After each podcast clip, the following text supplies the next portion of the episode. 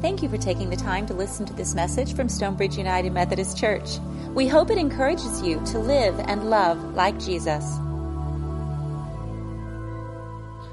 Hello, my name is Campbell Seib. I will be reading John fifteen, one through eight. I am the real vine, and my Father is the farmer. He cuts off every branch of me that doesn't bear grapes. And every branch that is grape-bearing, he prunes back, so it will bear even more.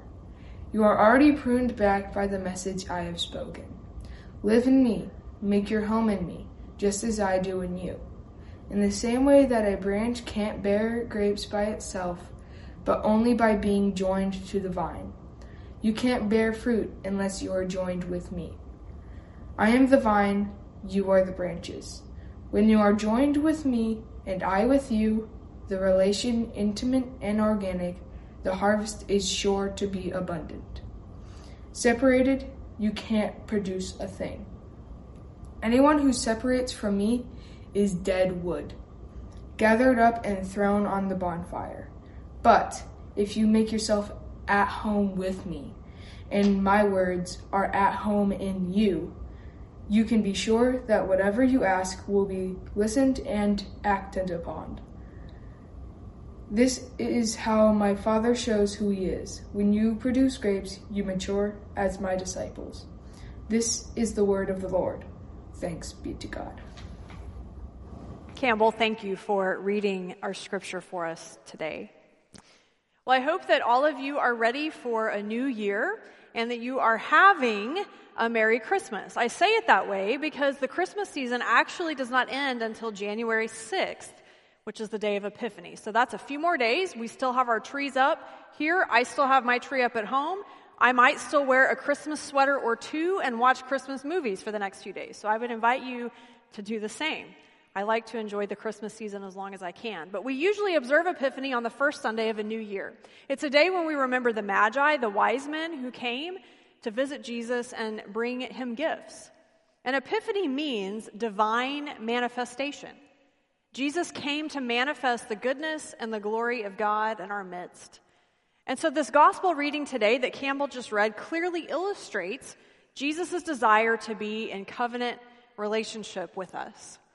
I'll mention that he read from the Message translation. I love the Message, um, and from time to time, I think it really brings the scripture to life in a new way, and so that's why I chose that for this morning. The text that he read is a piece of Jesus' final message to his disciples. By the next evening, he would be crucified on the cross. But if you look in John fourteen, right before this, he has been with his disciples in the upper room. He's washed their feet. He has predicted his betrayal. And he has just told them that he is leaving them soon. But he says that I'll send my Holy Spirit to be with you, to reveal truth to you, to sustain you. And so at the very end of chapter fourteen, he says, let's go from here.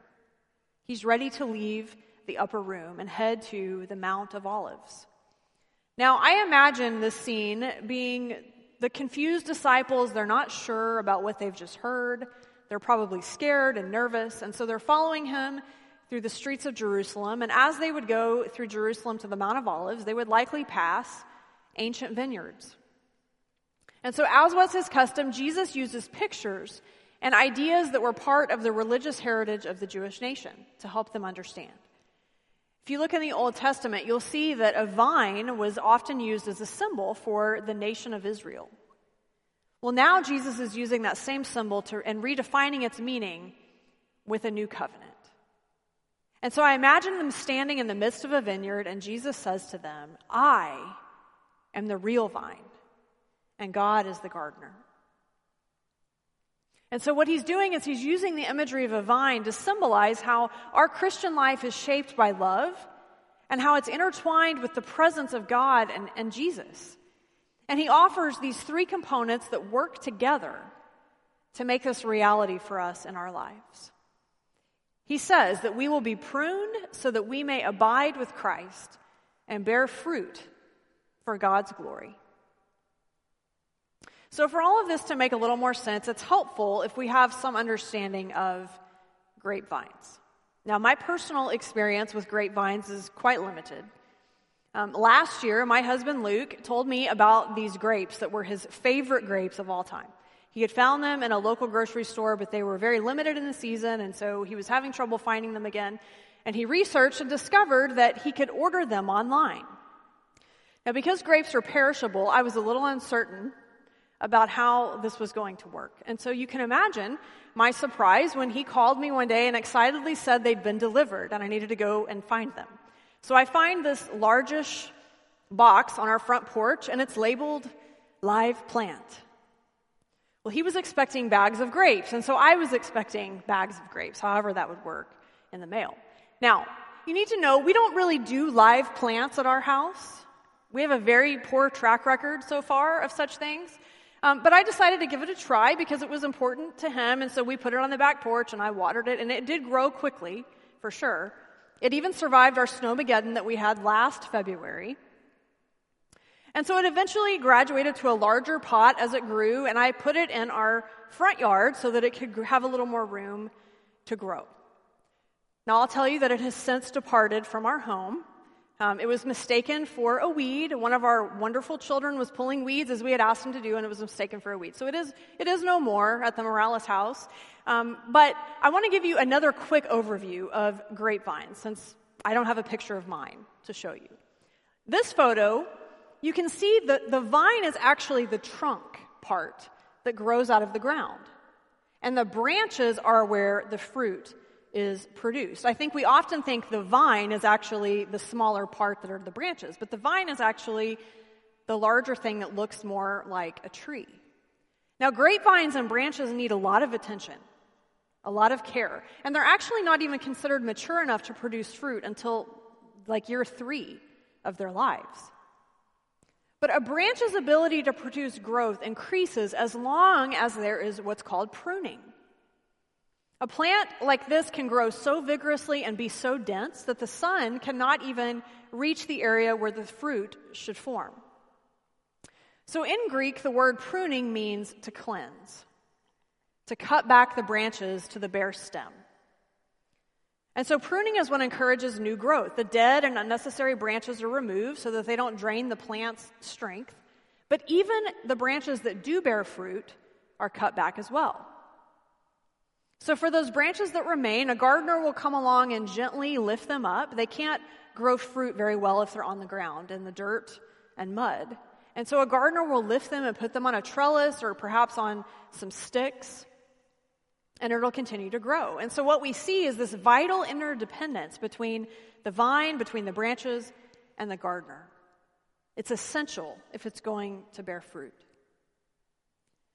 And so in a similar way, God doesn't just throw us away. God doesn't abandon us. God comes along and lifts us up, cleans us off, and helps us to flourish.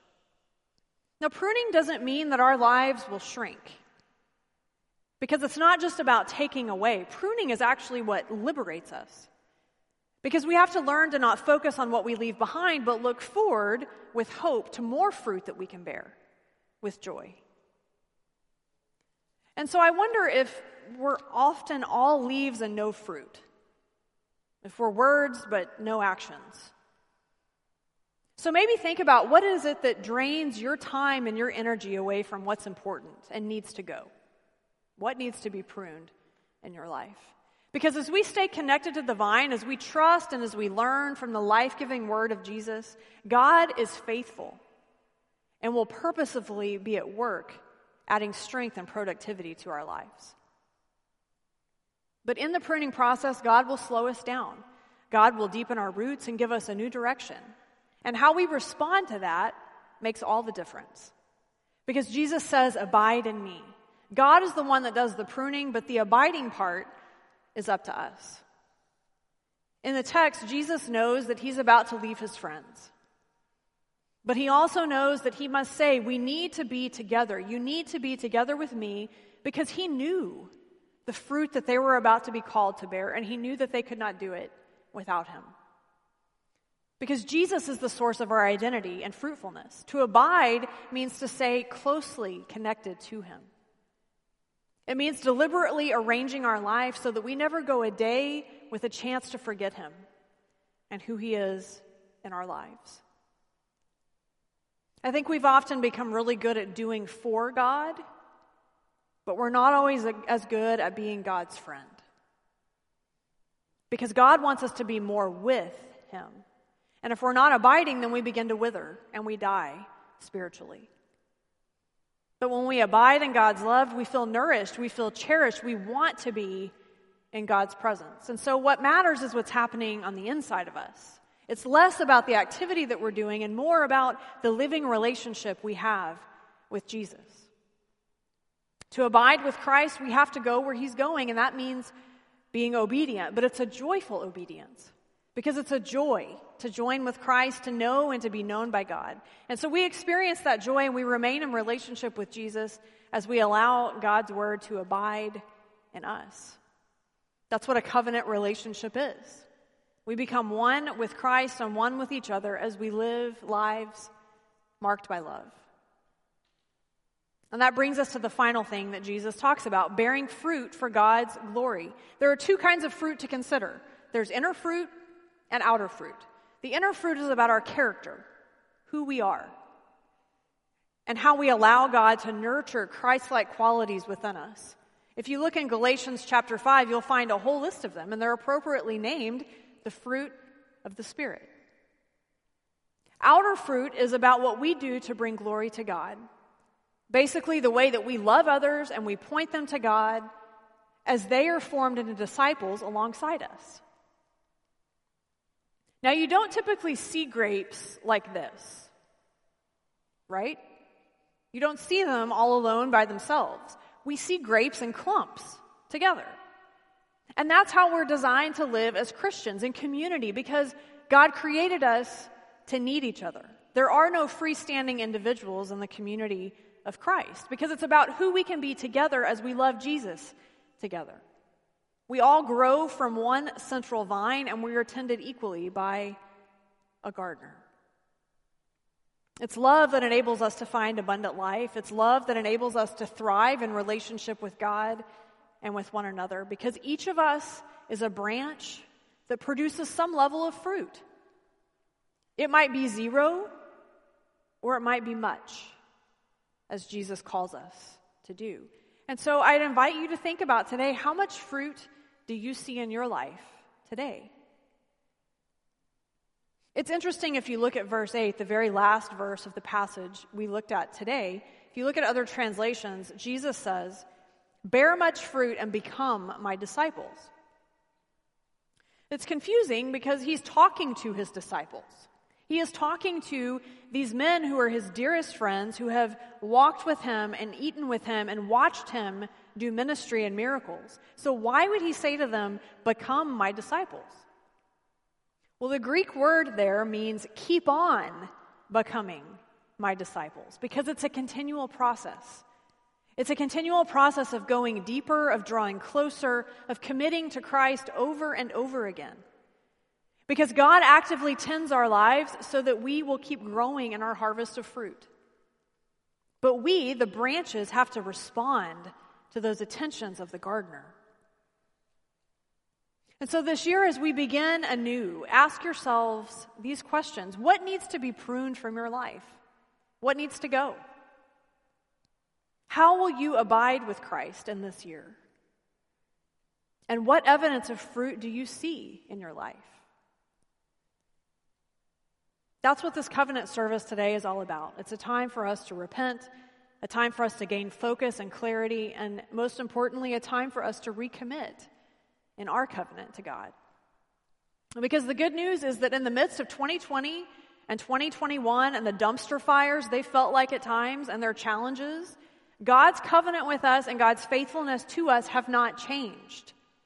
They have not changed. And so in this new year, we have an opportunity to say, God, my covenant with and my faithfulness to you won't change, because we belong to each other. May that be our resolution as we intentionally seek to love God and to love others in this year. Thanks be to God. Amen. Thank you for listening to this message from Stonebridge United Methodist Church. You are invited to worship with us every Sunday morning at ten a.m. For more information, visit our website, my sumc dot org. have a blessed day.